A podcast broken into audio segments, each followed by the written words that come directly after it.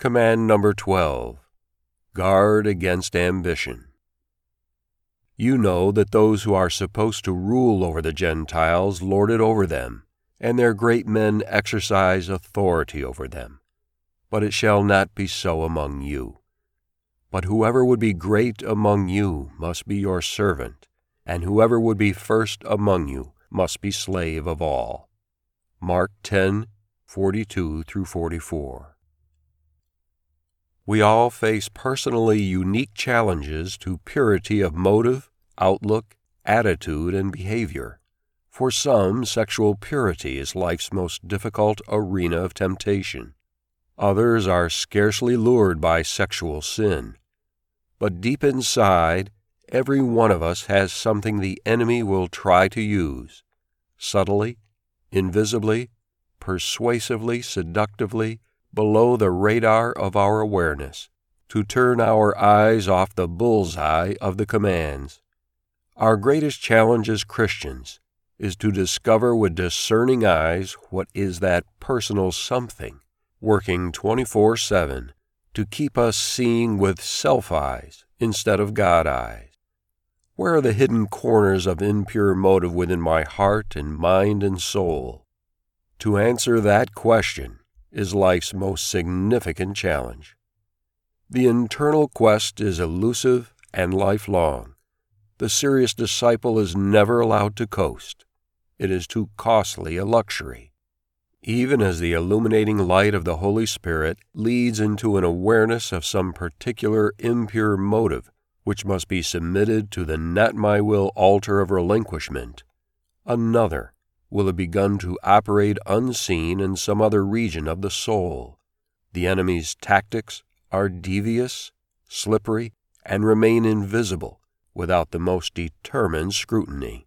Ambition infiltrates motive in the last place we are looking for it. We noted earlier that the Apostle James had to learn purity the hard way. The besetting impurity of motive that ensnared him and his brother John was ambition. They wanted to rise high. They wanted to be above the rest of mortal humanity. Ambition snuck up where they least expected it, in their friendship with Jesus. That's why they never saw it coming. They were Jesus' cousins.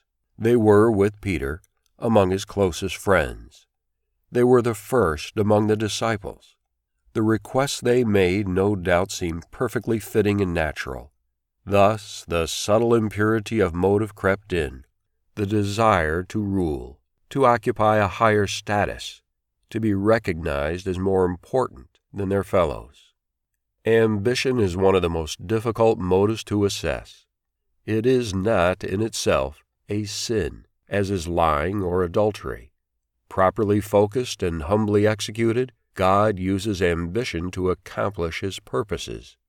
Ambitious men and women have been at the forefront of God's work throughout history. Paul was a supremely ambitious man. Accomplishment and achievement are essentially good things. Hard work and vision are expected of us and are rewarded. The parable of the talents, in one sense, is the story of two men one with God focused ambition, and the other who was too lazy to have any ambition at all. Thus, the command is not, don't be ambitious, but guard against ambition. Watch your motives. Make sure your ambition is that of the servant who makes good use of his talents, not the selfish ambition of James and John. Is your ambition to accomplish for God and for others, and to be a good steward over what you have been given? Or is it to rise high, to be above, to accumulate, to be great, to be praised, and to rule? It shall not be so among you. Whoever would be great among you must be your servant. The following is an excerpt from Jeremy Taylor's The Rules and Exercises of Holy Living, from Devotional Classics, page 271. Some people spend their time dreaming of greatness envisioning theaters full of people applauding them, imagining themselves giving engaging speeches, fantasizing about having great wealth. All of this is nothing but the fumes of pride, exposing their heart's true wishes. God, bring to my remembrance this day the command of Jesus to guard against ambition. Open my eyes to the devious attempts of the enemy to lull me to sleep and infect me with impure motive.